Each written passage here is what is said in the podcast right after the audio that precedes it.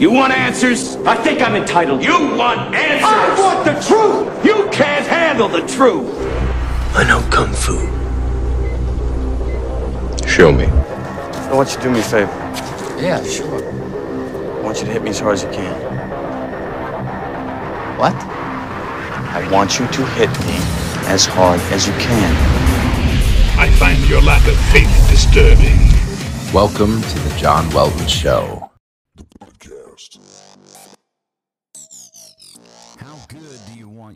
Life to be? It's truly about becoming the best version of yourself that's possible. This is Man versus Marriage. Podcast. Welcome back to another episode of Man versus Marriage. It is I, your humble servant, the Q Dog, rolling a solo podcast in the Moran Family Studio, studio this time with a guest, as you saw uh, as you opened up this particular episode. And with me uh, is Mr. Jonathan Welton, uh, my former uh, Bible teacher in the Welton Academy. He's an author. Uh, Jonathan, are you a best-selling author? I'd have to say yes. I, a couple of the books, a couple of the books did that well. Yeah. Yeah. Um, and he is uh, also a part of an organization called Bulletproof Husband. That's right. And just to be completely open and honest, I left this particular podcast open for a discussion to see where it would go and how it would go. And uh, I really believe that you, as our audience, will benefit from the things that he has to share. And we don't know exactly where the conversation is going to end up.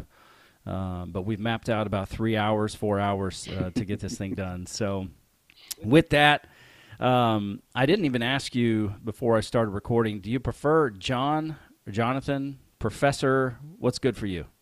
Uh, you know, let's go with John. Let's keep it easy.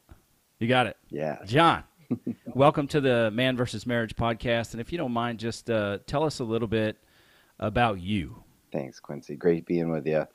So, let's see. If I go back, I'm I'm 39 years old. Been married 18 years. I have three young daughters. Currently, they are nine, six, and three years old. And uh, my wife and I, our family, were down in Fort Mill, South Carolina.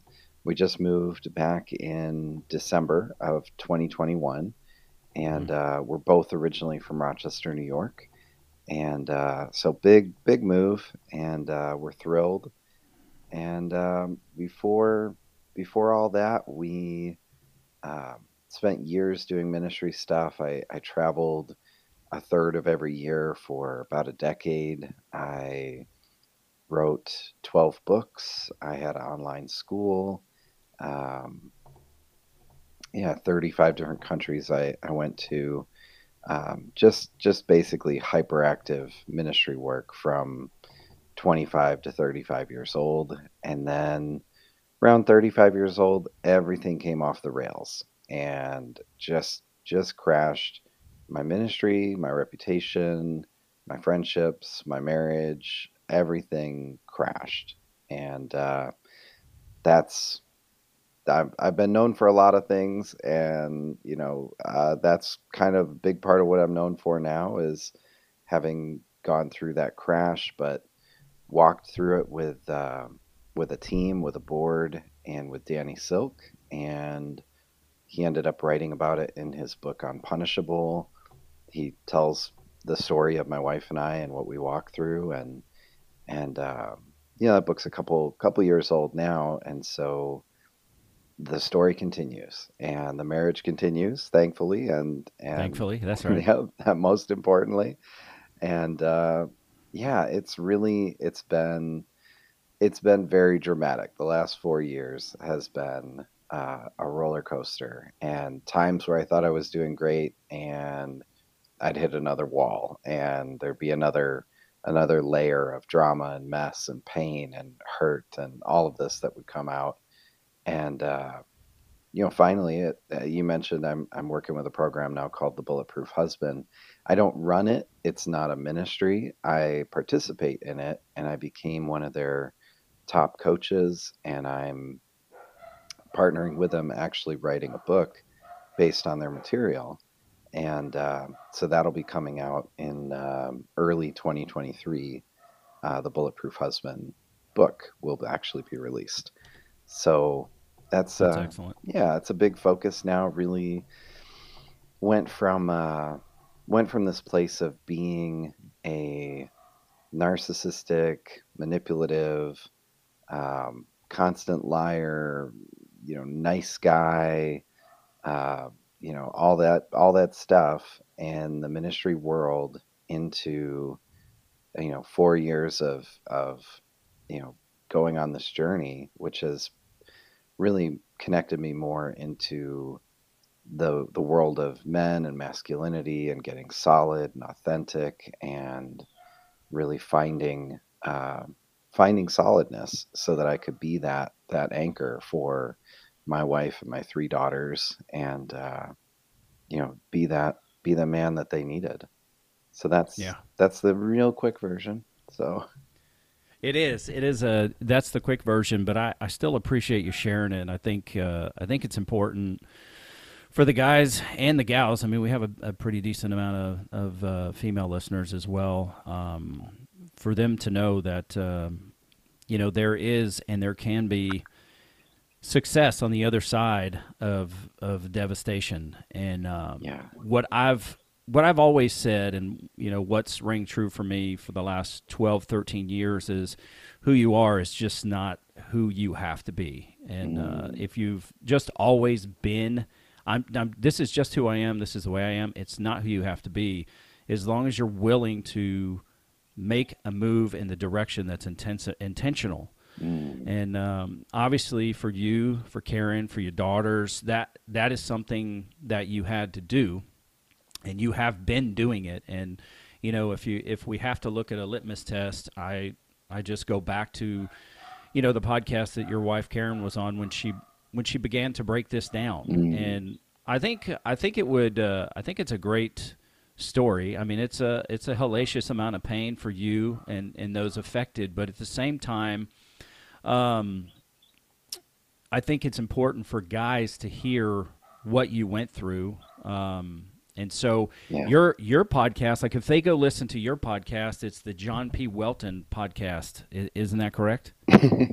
well, the P is that it's actually just the P from the word podcast. So it's just the John, Ah, the John shoot. Welton podcast. Okay, And my wife John Welton. you know, is that graphic artist? Is that going to look? Is that going to be a problem? I'm like, I don't know. It's just supposed to look like the John Wick poster. So Oh, I got you. Well, there's a lot of guys out there looking for the John P. Welton podcast. Uh, I'll put a link in the show and uh, another feather in uh, Karen's cap because uh, she probably called it. But Yeah, look, I'm a yeah. slow learner, so She's Um, the artist. So I think it. I think the the artistry is great. I know during the school one time you were asking, uh, you know, for some input, you know, about how you were kind of destroying some of the old cows or concepts Yeah. of religion, and I had suggested you go in with, uh, um, ah, shoot, I forgot his name. Uh, what's the guy Ryan Reynolds plays? Um, Ryan Reynolds. Which movie? What do you think? yeah, it's uh, it's the superhero guy uh, movie that he plays in. Um, Green Lantern. no, it's, it's, Deadpool. it's another Deadpool. Deadpool. There you go. Yeah. yeah. I suggested that uh, you go in as uh, as Deadpool, and uh, it didn't make the cut, but uh, I thought it would have been hilarious. Probably a little too far over the line, but with, with that said, you're you really put the true, I mean, the full story out in the four series or four uh, part series on your John Welton podcast. Um, so I'll put a link in the show notes for that so y'all can go and listen to it. And I think it'll have a lot of value because the fact is, is that um, with where you found yourself, you know, you could have just called it quits. There's a lot of things you could have done, but what you decided to do um, was find a place to rise from the ashes, not remain who you were, and move forward. And um, you know, you have a, a, a wife and three daughters, as well as yourself, um, who are able to benefit from that. So, Yeah. Um, I, you know that one of the metaphors that really clicked for me because it's it's so easy to get thinking, well, I'm this, I'm a narcissist, or you get a label thrown on you, I'm a whatever, a fallen minister or something, and you get stuck there, and then you're trying to literally fight an identity that you believe about yourself. Well, yeah. I'm a fallen minister, but I'm also something else, and I'm I'm saved by grace, or you know, and you're you're fighting an uphill or upstream battle. Um, the picture that we use that's that really helped me is let's say that I was running a marathon and I am fit and I'm a marathon runner and I'm in shape for that, and all of a sudden somebody comes out of the bushes and shoots me in the chest nine times. Well, I'm going to be laying in a hospital bed if I survive, you know, and I'm recovering. Yeah. Yeah. It doesn't, you can't say, well, you're not a marathon runner. You can say, you're a marathon runner who's now been wounded and injured, and you have to get healed of those wounds. And so everything that was true of my identity was still true of my identity, Mhm. but I had these big bullet holes in me, and those had to get dealt with. And the fact that, you know, inside the inside the systems and church and Christians and different people I interacted with who once you kind of get like, oh, now you have like ministry leprosy, and Mhm. there's that projection that's like, oh, got to stay away. He's he's this, he's that, and all the labels that get thrown around. Especially, people put a lot of trust in psychology now, and so any any label like that that gets thrown on you, instead of you are not the bullet holes. The bullet holes are causing you to bleed and be a mess, and your actions and your behavior and your life to be a mess. But you are not your bullet holes.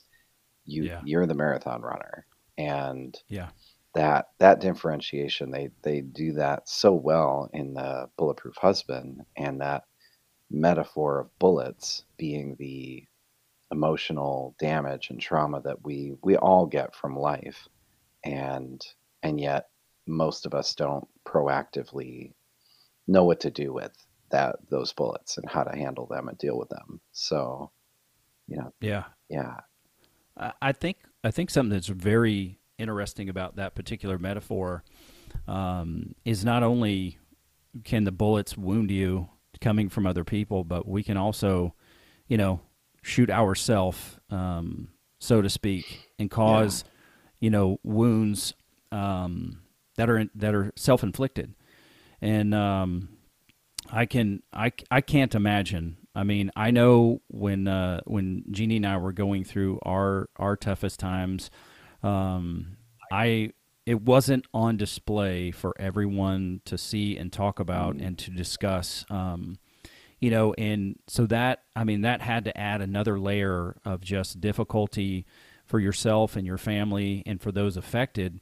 But I mean, I, for me, with a guy out there, I mean, it, chances are that you know he doesn't, he's not visible like you were. But where and how did you find it within yourself to get up off the ground and move forward? Mm. I, I, I, that is a, I know that's a deep question, and I ask it because the the amount of emails I've gotten um, in the past for guys that are separated yeah you know, from their wife, and uh, maybe it's their fault. It's collective, you know, them together, or maybe it's hers. But how do you how do you find it within yourself to get off the mat and get moving? Oh, great question. And there's really um, to back up. There's there's two thoughts there. So the first about self-inflicted wounds and bullets. Um, yeah, hundred percent, hundred percent agree. And actually, and most people would be pretty challenged by this concept, but we actually teach that all bullets are actually self-inflicted. That That's a good word. other people are not doing it to you and we we think like that in our modern victim way of thinking but mm-hmm. let's say you know you're you're eight years old you're in a classroom you get up to try to spell a word on the whiteboard and you get it wrong and the kids laugh at you. Well the way that you might tell that is as a victim but what you actually do is you actually tell yourself they laughed because i'm stupid. And in that moment, you gave yourself what we call the stupid bullet. And it's actually you gave yourself that bullet. And that bullet Wow. is a label that, that and we, there's really common ones. Stupid bullet is a huge one for guys, guys who, you know, they, they have to explain everything, every detail. They're constantly talking. They're overwhelming their, their spouse. They can never listen. There's typically, you know, guys who get a PhD, they're overcompensating for the eight year old inside themselves that actually thinks that they're stupid. So some of the most brilliant people I know have the biggest stupid bullets possible. And Yeah. you know, it's the same with some of the other ones. The the guy who's massive successful CEO probably has an 8-year-old inside that thinks he's a loser.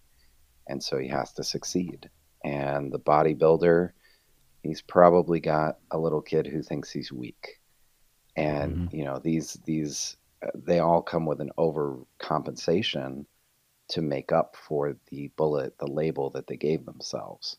So 100% agree on that that concept and and uh, it's a very high level of responsibility that a lot of guys struggle with at first because it's much easier to think well you know my wife she's shooting bullets at me all the time and it's like oh that's because You're the one giving her the ammo, dude. yeah you have the victim bullet you think you're a victim so, so then uh yeah so then how motivation i i think the you know really there's two dimensions. Yeah it is it is hard as hell to actually be on like a global stage of observation. You know when when i crashed everything charisma magazine put out an article uh, announcing it when danny silk put out the letters saying that i was free from the restoration process and could go live my life do whatever do ministry or whatever um, they put out another article announcing it. So it's like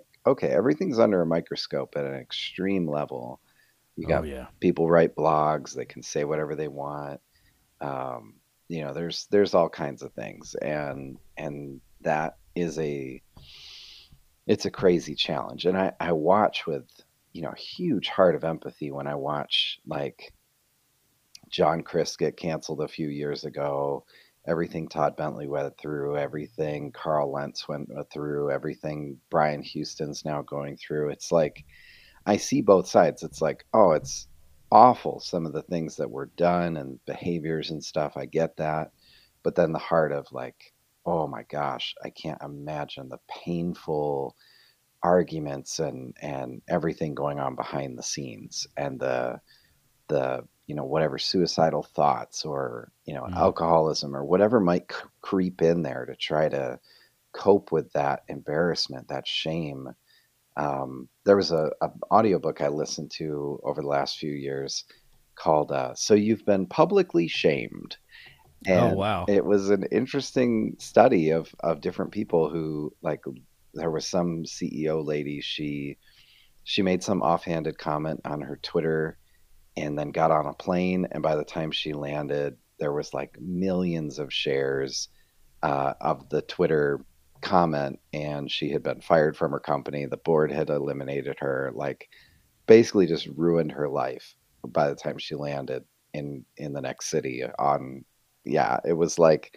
Wow. holy cow you can literally do something that small and it just blow up your whole life and that's not to say i did anything small but there's the way that the public now activates and goes after situations like like this is is just it's the modern version of the public square where you put somebody in stocks in the middle of the town to point and laugh and mock and throw an egg at them and whatever. And and it's um not to say that that does or doesn't work but it's definitely not the kingdom. It's just there's nothing there's nothing christ-like about that Yeah. so you know that's maybe that's how the world does it or should do it or whatever but uh, you know that's that's not that's not what the church should be doing with our own and uh, the way i think it's in galatians paul says you know don't bite and devour each other unless you be lest you be consumed and Yes. the it's like that uh, body of christ cannibalism that takes place And so how do you how do I deal with that? That the brutal brutal times that are very painful. Well, it it was awful, but it actually adds an element of motivation. So Mm. a regular guy when he's going through a separation, a divorce, something like that, his motivation simply just look at your kids. Your kids need a marriage that works. They need you to figure it out and they need that stability and security. It's just that simple and straightforward. I had that, but on top of that, because of being a public figure and watching how people never get back up. And if they do, maybe they get they go from, you know, one level and then they get back up and they're now going to pastor a church of uh, 20 people out in the middle of the countryside somewhere for the rest of their Mhm. life with a huge cloud of shame hanging over their head and i just was like that's not right and it's it's that marathon runner should be able to run marathons again if he actually de- deals with his his bullet holes and Yeah. there has to be somebody has to put in the work to actually walk this out to set an example i didn't set out to be the poster child of any of this but if that's how the Yeah. lord wants to use me well you know that's that's part of like laying your life down being a living sacrifice and it, if this is the the thing you know i've i've been hated for my great eschatology i've been hated for Oh yeah. believing in women in ministry. I've been hated for I've been hated for like dozens of things that I've taught over the years. And so there's there's like all right, so I can be hated for something new, not a problem. And you know, and and that's part of it is you have to get for me, and I, I would say for anybody probably, you have to get past the shame or else you haven't actually dealt with it. Like if you're trying to hide your bullet hole under your coat, it's not healed. It's not okay. But when you can really lay it out and be like, listen, here's what happened. Here's what I did. Here's how I treated people.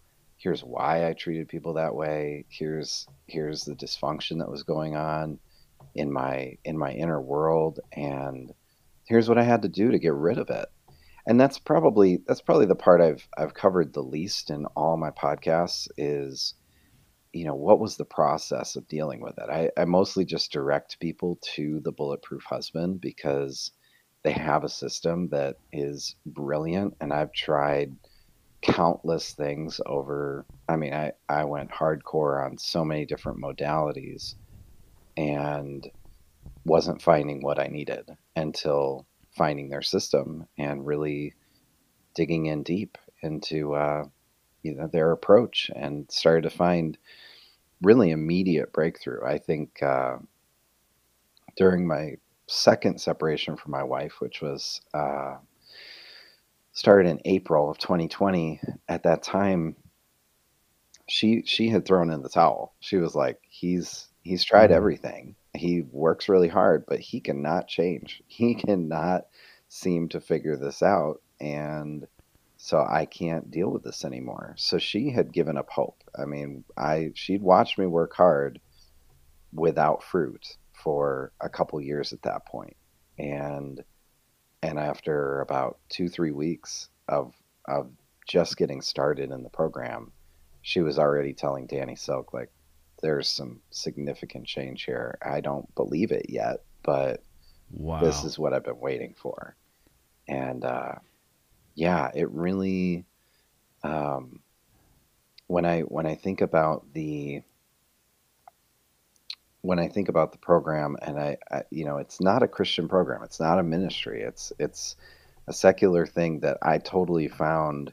You know, I you could say it was a miracle. You could say it was it was Yeah. you know supernatural, or you could say it was a Facebook algor- algorithm. Um, but you know, when you're Mhm. when you're going through stuff like I was going through, you you just start getting your news feed loaded up. You know, any guy who's been through, you know, big arguments with his wife or a separation or something, you start seeing, you know, Wake Up Warrior and and Man on Fire and, you know, five five ways to heal your marriage from rabbis something or other. And there's like yeah. you know, it just loads up your news feed. And I signed up for everything free. I was like, I'll check them all out and and we'll see what what looks like it's going to work and and so I was getting all these emails, you know, and and uh, there's there's one program that's like, you know, you need to put up all your defenses and be ready because she's going to come after your money if you get separated. She's going to do this. It was all defensive stuff, and I was like, Gotcha. uh, delete. That's not what I'm looking for. and, and there's Yeah. there's others that are more generalized, and they're like, you know, here's a phone app, and it's six hundred dollars, and you know, you get it for thirty days, and you're going to work on your your business and your marriage and your family and your kids and your health and your and I was like, I don't I'm not looking for all that. I'm looking for how do I stop being an asshole husband? Yeah. Like, where's that program? so it finally I was like, here's the guy. Like I found this program. What they were doing is they were sending out a free two to three minute video every day. And so I'm getting a video from the guy who created it. And he's uh he's a young guy named Andre Andre Gabori. He's from Hungary. And uh man, he made so much sense and just would say things super clear, super direct, and just hammer his points. And I'm like, oh, this is this is amazing.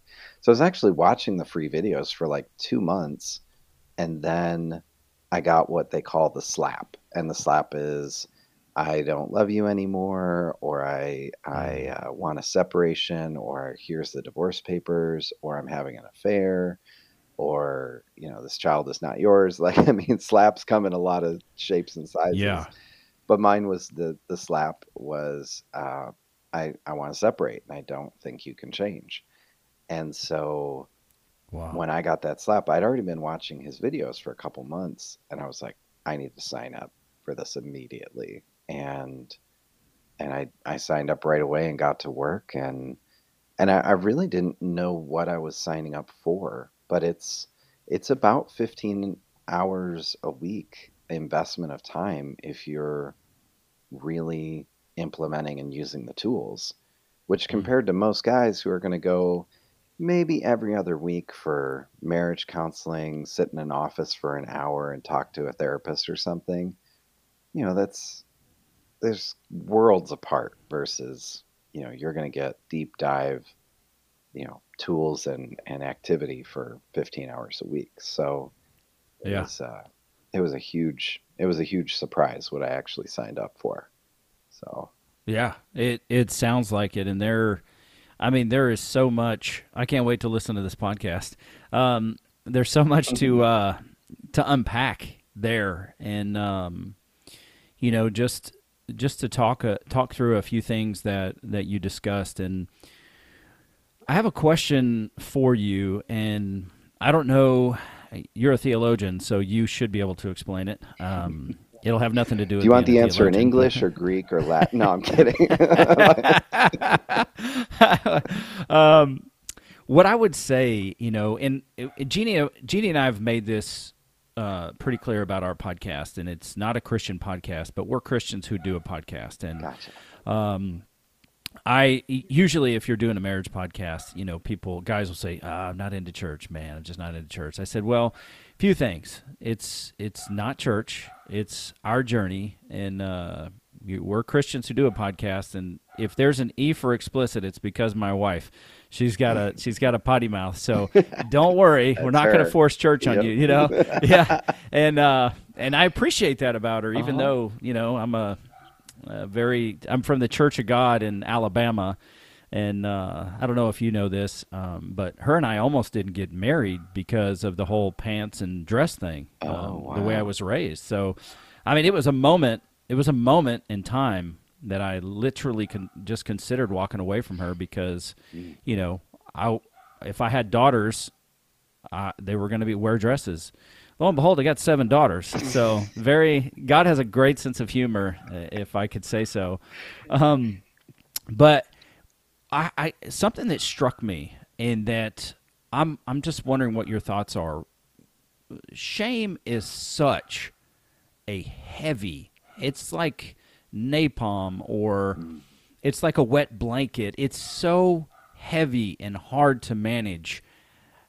Why do you think shame is so difficult to work through? Why is it such a heavy factor um, in us as humans, if that question even makes sense. Yeah, it does. Now, how did you connect that to the thought about the background of church and Church of God? Like, just bridge those two thoughts together. Those uh, those are separate thoughts. That comes back to uh, that goes back to what you were talking. I'm I, well. Let me say this. I think that shame is just talking about the Church of God. I think it's a pretty heavy tool to be used um, because you know, and I didn't really think about going this way, but I'll I'll just put it out there because we're talking about it. When the thing about it when I was growing up in the Church of God is that I constantly heard about the love of God, but in the same sermon, it was about how worthless we are and how we are no better than a filthy rag, that we're lower than Yeah. a worm. Like those are things that my own dad, as a as a, a preacher in the Church of God, Yeah. uh, talked about. So it really, it really created a the dichotomy, if I'm using the word right, of like, okay, God is good and loves me, but I'm a piece of crap. Mm, Um, Yeah. And it wasn't until I got a hold of you know Graham Cooke's message about the love of God mm, that like set me free, and it was it was pretty incredible. And I mean, you know, the, the what you, you were talking about how you took so many shots of. Uh, you know, public shame or you know, yep. public ridicule over your theology. You know, I've taken I've taken some of those too because it's uh you know it's like hey either either Jesus was telling the truth or he was a liar. So what what how are we going to look at this? You know?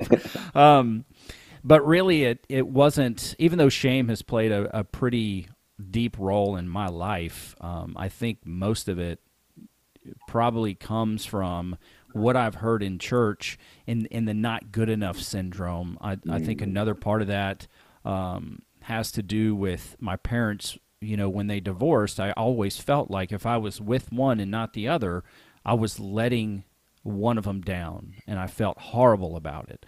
So, you know, there was a lot. There was a lot going on on the shame side, and that probably leads me to to the question of you know with with what you were going through in the in the public ridicule you were going through um and if you were or the weight of shame that was on your life how how in the world you know did you move past that i think you answered that well but why Yeah. is it that why is shame so heavy That's a cool question. Oh man, and great, great, great answer as far as where that's coming from. I, um, would you say that did your wife have as much shame as you did, or or was it lighter and different? I mean, she's the one who uh, has the potty mouth and uh, wears wears pants sometimes. So you know the thing about the thing about Jeannie, um, a is if you ever look us up on the internet, you'll see that I have no business being with her because she is so hot. um, but uh, she does not operate with shame, um, and I admire that. L- like I, uh, there's probably like a version of I don't operate in shame that's that can hurt people really bad. Um, but she doesn't. Shame is not the first thing on her mind, and so you know we we used to talk like when we were first together, and she's like, "Well, the way God speaks to me just takes a two by four and hits me upside the head and says, "Here's where it is, stupid." And I'm I'm like, I'm so taken back by that. I'm like. How could you ever say that about God? Ah, How could you do that? You know, and um, uh, so we I, I her shame is probably in another area um and and I'm sure that she works through it but really shame is on my probably more heavily laden on my side of the relationship um I would say interesting. Okay, what do you think the opposite of shame is? I have a thought, but I wa- just have you ever? no this is great this is great Yeah. um the opposite of shame let me just take a minute to think through that because that in itself is a fantastic question um i would say the opposite of shame to me would be acceptance even though that Yeah. might be wrong That's where I would go with it. Yes, exactly. And I, I think that, you know, even for the masculine versus the feminine, love feels different. So Mm. love for a woman is to that like one of the highest forms of love is to feel completely emotionally safe. And one of the highest forms of love for a man is to feel completely accepted. And so, you know, if you're if you're a man who's insecure around other men because well they're not going to accept me. I'm I'm weaker, I'm lesser than, I'm not I'm I just feel that insecurity around other men. If the insecurity is actually around a shame of who you are and a lack of acceptance of yourself or, you know, the fear that they're not going to accept you. And even even higher for most men is my women are not going to accept me. They're going to see I'm I'm a creep, I'm a whatever, I'm a weirdo, I'm a you know you know I'm disfigured, you know whatever, Yeah. and uh, and even even if they get one, you know you get out, you go out there, you get yourself a hot wife, but she's still you got to hold something back, you got to hide something because she won't accept this part of you. The Mhm. amount of guys I've talked to who once they started doing the emotional work and digging into what's going on in in their emotional world and then they tell me you know i've been married 10 years but uh, i never told my wife that when i was eight years old uh, you know i was molested by an older boy on my street or some you know some sort of sexual abuse story like that Yep. and i'm like are you how the hell could you be married for a decade and not your wife doesn't know that like I, it, to me, it blows my mind because I don't have the experience. But that's the power of shame. Is that that I'm like, how painful for that man to walk around thinking his wife can't hear that because she would reject him. She would, you know, look at him like he's broken, disgusting, dirty, you know, some evil, something like that, and weak. And so he has to keep that inside and hide that. So he never actually gets love into that air into that area to deal with that. He just carries that thing around Mhm. hidden inside. Uh, uh, and there's that's you know a really strong example, but I've heard that countless times now. And Yeah. it's like wow, the power of that that disconnect. But how how many wives are sitting there going, I don't understand why he's so insecure around sex. He can't even can't even say sex. He he can't initiate. He can't this. He can't that. I don't get it. Uh, and so much of it goes back to his own stuff that he he himself won't face. And Mhm. most guys won't. And this this is the shocker for women because they're like, well, I don't understand. Why does it take why does it take a woman getting to the point that she's going to have an affair or a divorce before they will finally start working on themselves? And the picture that came to me one day was like men are carrying around a bucket full of pain, like all the pain they've ever had in their life. They're carrying it around in a bucket. And their wife is saying, Well, why don't you just look in the bucket and deal with it?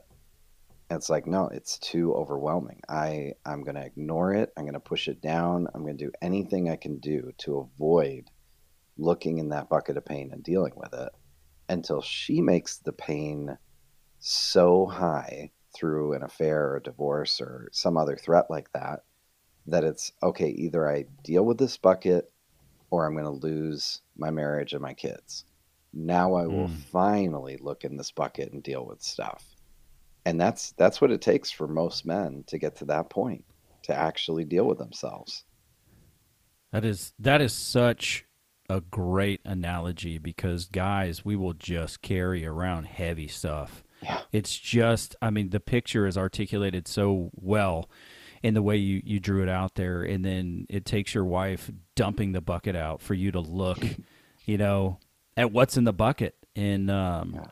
that's an incredible way to put it and and I I've long said that uh you know, awareness in the hands of a man can be a weapon, and it can be a weapon for good, and it can also be a weapon for bad. Oh yeah. Um, and when I when I look at things, and my you know my wife will tell you this, if I see something and I'm aware of something within me, and you know, funny enough, since you know the righteousness consciousness teaching, so to speak, that uh, Bill and Rita, our pastors uh, back in the day, brought us through, and then the Welton Academy.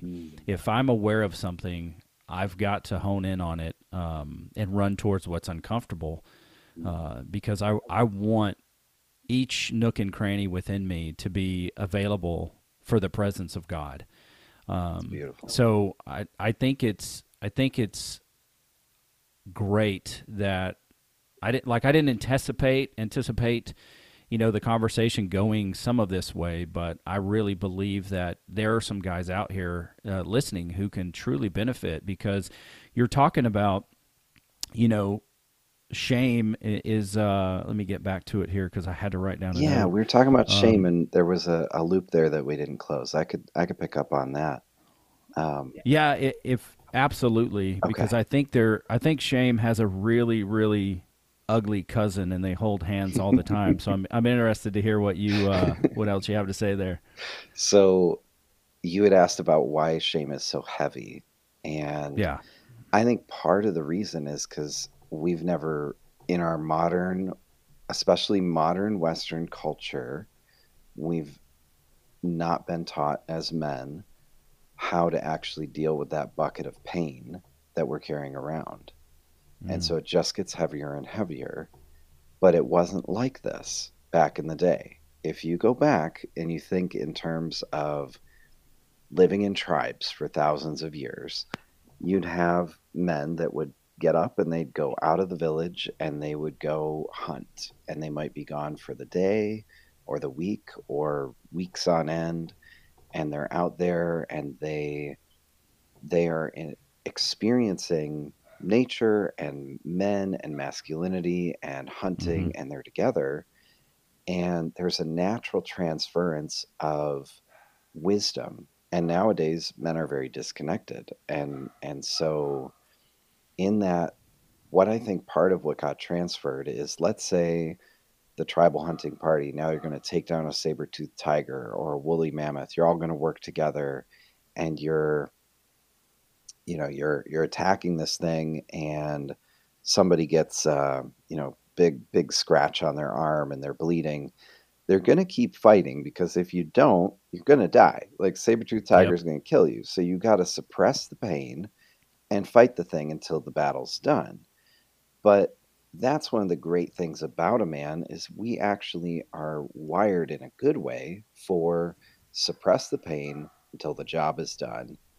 But then we we haven't learned how to deal with it which at the end of the day as you're cooking saber-tooth tiger over a campfire you're going to mm-hmm. dance around the campfire. You're going to hoot you're going to holler you're going to scream you're going to sh- you know shake it off you're going to do all that and dance it out and get it out of your system.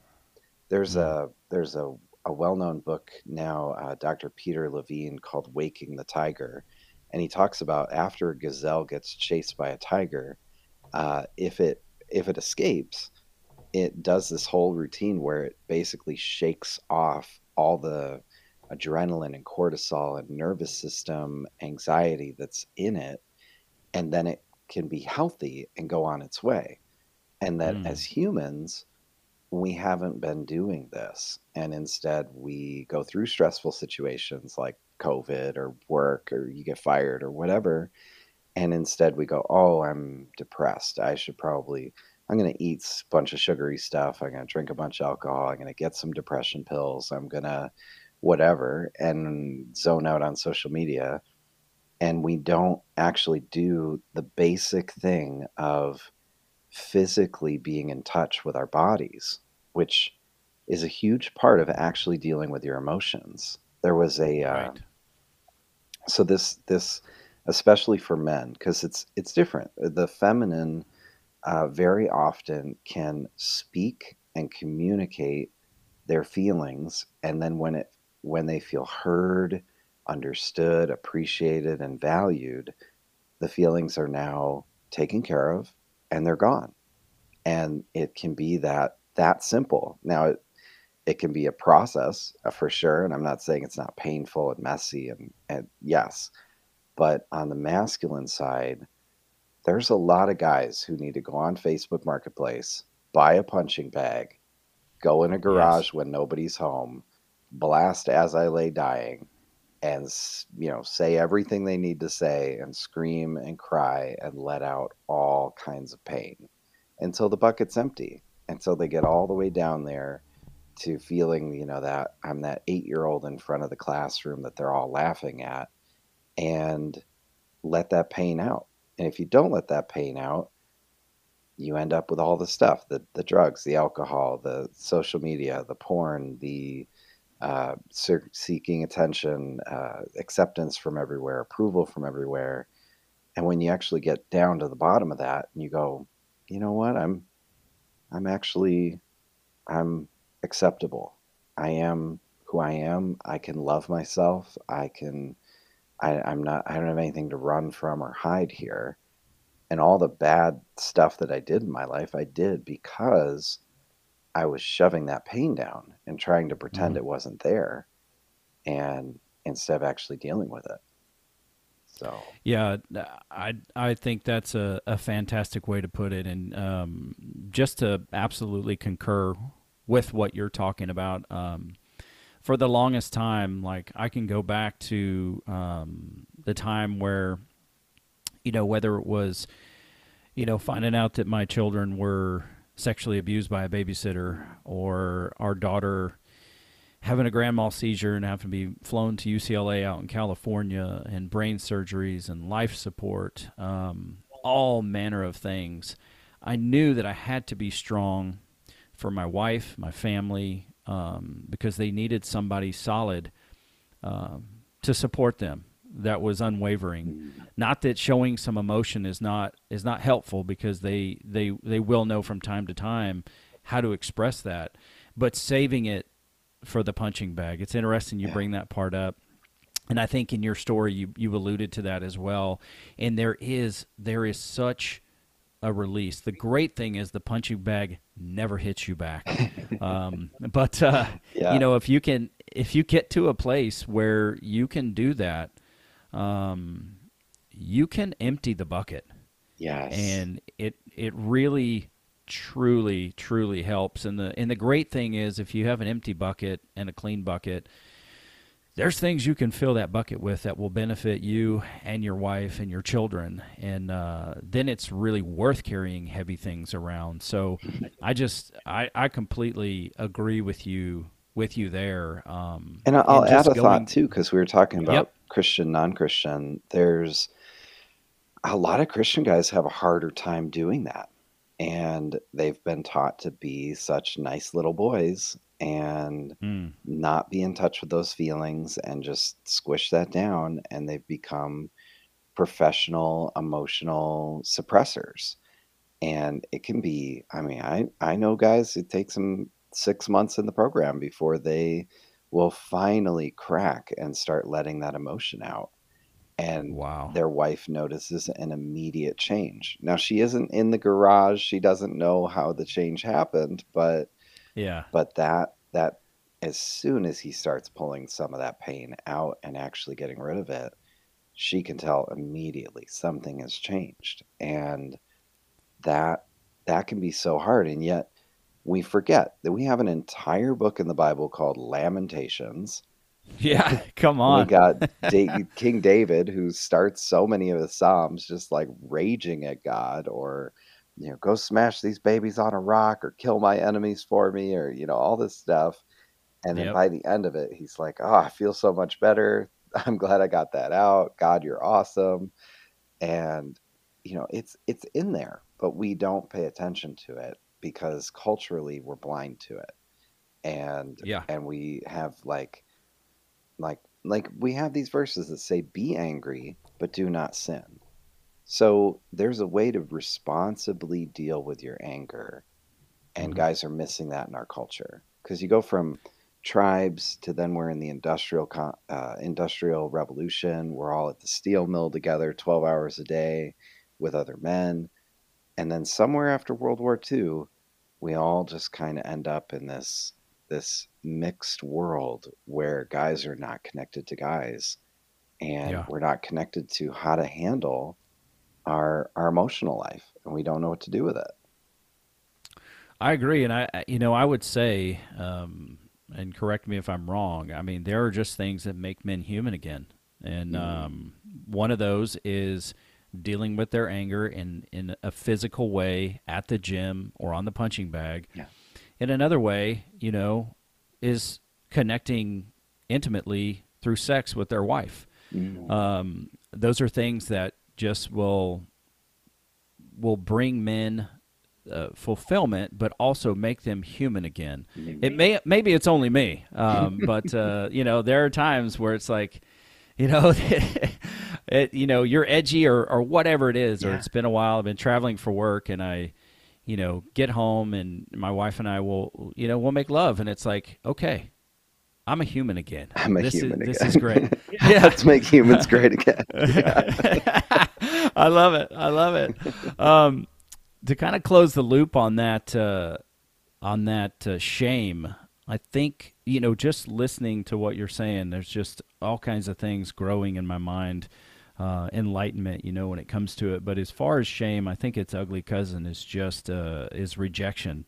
And I think it's a it's a pretty sick cycle, and that's those are two things that I've had to really really work through um, is with the with the whole I, I I I hate to point fingers at the church. It's just where I remember the most impressionable times of figuring that you know I'm feeling worthless. Nowhere else did I really feel that way except for church. It was still a great and kind group of people.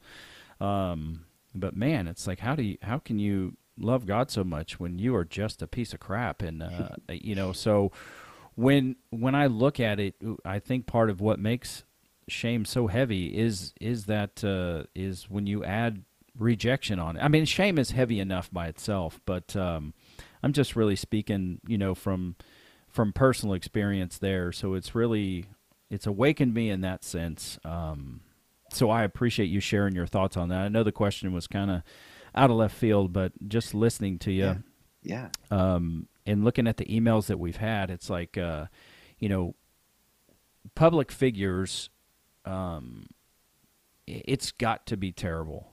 But I would say even even if you're not a public figure, but the uh, but all the people you know know what you've done. That i- i- it's no less painful and impacting. I mean, I'm sure there were thousands of people you don't know saying all kinds of ripe things about you and, and who you are and what, what you did, and that is terrible. Yeah. It, it it probably hurts a lot too, um, maybe to a deeper degree when the people you know and love the most are saying those things about you, and the shame of that had to be so heavy, and for you to to stand up and to move forward. Um, for the reasons you've discussed, I, I, I commend you for that. Yeah, I, I can I can jump off that uh, thought about rejection too, and and there's there's a few different thoughts there. So, yeah, the the shame the the shame was really um, heavy, and it, it was a lot to to deal with. Uh, but then, when I finally got those tools in front of me and actually started digging the pain out of the bucket and dealing with it, dealing with it, dealing with it, it got down to the point of you know knowing that when somebody now is trying to shame it's it's just them because i don't have shame about it. And Mm. and so being having an empty bucket it's like this is not my issue. This is your issue. Like i accept me even even looking back like the brutally painful things in my childhood the horrible choices that i made as an adult I can look back at all of it and go, you know what? All of that concluded to the man that I am today, and I love the man that I am today. And Mm. there's nothing I would change that has made me into the man I am. The thing I would change is, and I think this is the hardest part in all of it, is looking back, and I know that I have.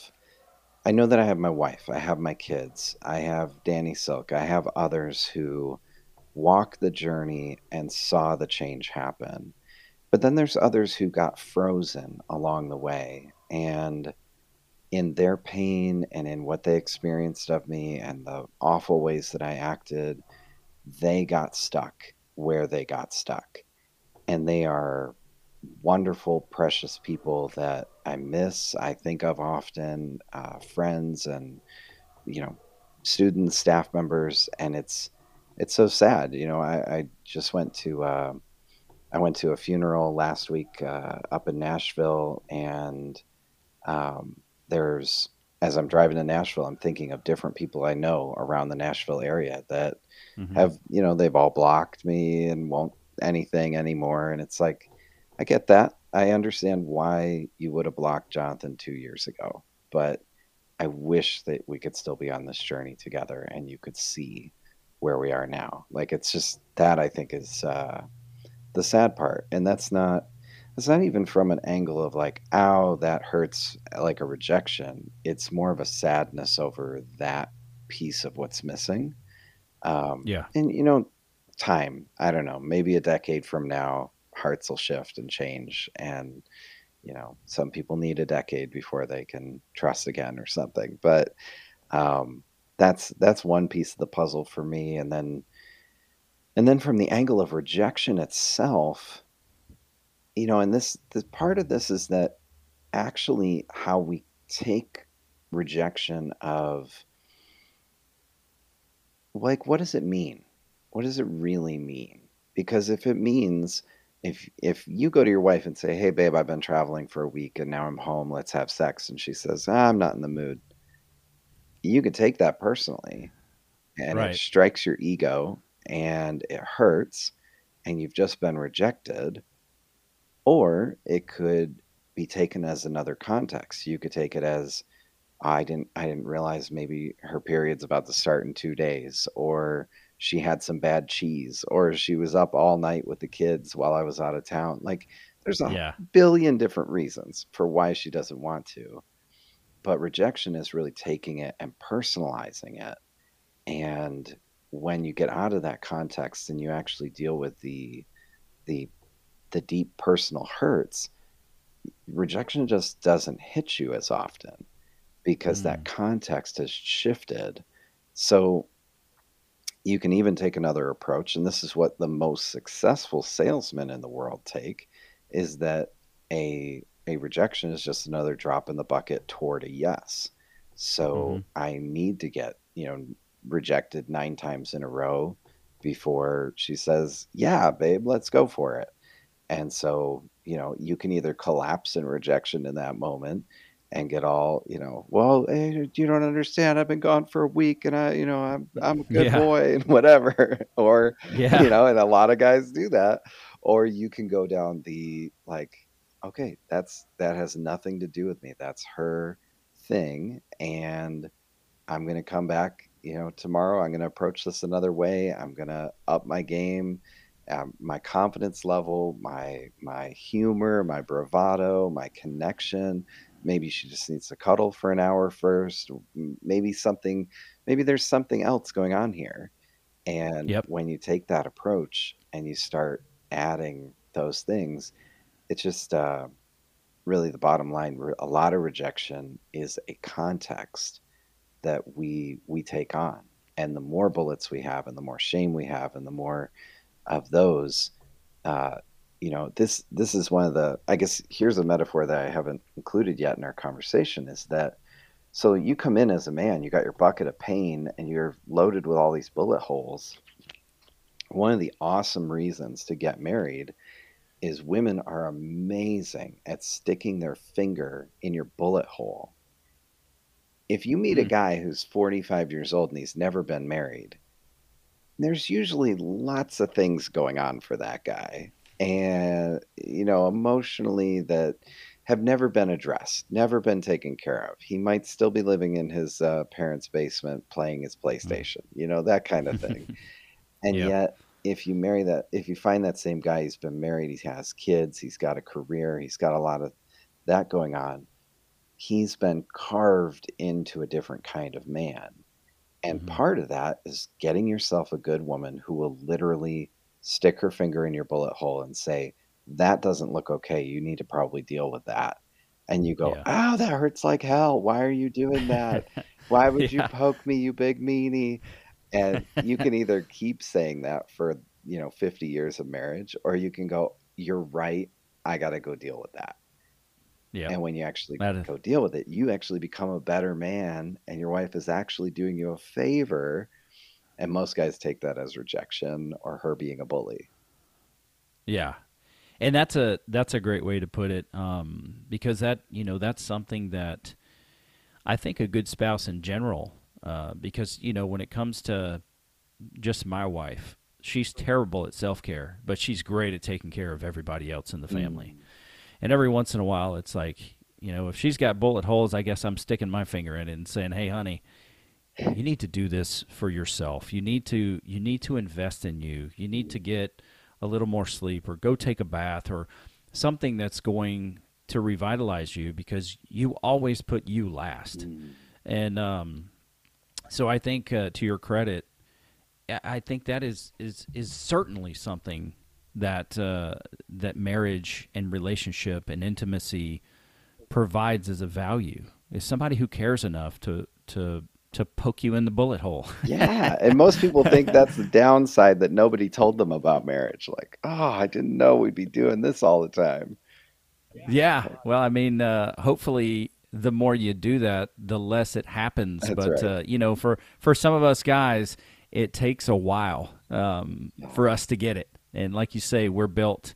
We're kind of built to deal with it, you know, and uh, and we do it too often. And I just to kind of close the loop on the on the rejection side, I think you brought something up that's very very important for us to understand, and it's contextualizing it because I think a lot of rejection is, you know, I, I say a lot, maybe a decent amount of it is really, it's it's a sea. It's like a vast sea of assumptions, and, and, and your assumptions are filling up that sea, um, which makes the, uh, the the rejection, you know, it makes you sink in it, um, because when I, like you say, I, when I'm getting, when there is a rejection, no matter what it's about, all of a sudden I'm internalizing it. I'm assuming things. I'm making it personal. Um, When it may not even be the other person's mindset. Um, so I think, uh, I think that was a very helpful articulation for both shame and rejection. And like I said, I didn't, I, I didn't necessarily think things would go that way, but I hope, you know, in my heart, I hope it's helping guys out there um, as much as it's kind of helping paint a picture for me. So I I deeply appreciate that. Awesome. Awesome, man, this has been a lot of fun. I, I think we probably uh, probably should bring it for a landing, but man, I've so enjoyed this conversation, Quincy. Yeah, and I, uh, myself as well, and uh, and I'm feeling like it's the same spot. I think uh, if we if we try to add any more, you know, we might just uh, we might just be overdoing it because we we definitely covered some pretty heavy topics, and uh, you know, maybe sometime we can have you back on. Uh, I'd love to. Maybe after the Yeah, book, I'd love that'd be to. great. Maybe after the book comes out, we can uh, we can get that out there. I'm gonna Yeah. I'll put your information. Um, let me just commend you also for this. Um, I was in your Bible school, but that doesn't mean you know me. Um, and you know, having the trust to come on the podcast, um, I appreciate that. Uh, it was never never going to be a gotcha moment, but that's certainly something that it could have been. um, so I appreciate you having the courage to to come on and to discuss these things uh, so openly with me. And uh, if you would just uh, give Karen my best and let her know that I appreciate her being so vulnerable to discuss what she went through, you know, her honesty, even the things she talks about when it comes to, you know, her her mother's pregnancy with her, etc. Those things are so deep and so meaningful and have done so much good. Um, I really, really appreciate her on that side as well. So please give uh, give my best to your family and where I mean I know I already screwed up the stinking podcast name, but if people want to find more out uh, more about you, please educate them and point them in the right direction. Very simply, you can find everything at jonwelton.com, and that's J O N W E L T O N dot com. Awesome. Well, I certainly certainly appreciate you coming on, man. I I really appreciate that. Um, you made the time for us, and uh, I wish you well. Have a great evening. And uh, he's Jonathan Welton. I'm Quincy Moran, and this is Man versus Marriage. The podcast. How good do you want your life to be? You gotta live on purpose. for a purpose. It's truly about becoming the best version of yourself that's possible.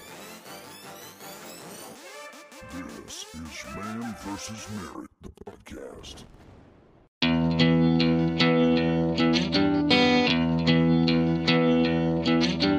Truth be told, I'm not the man I once was.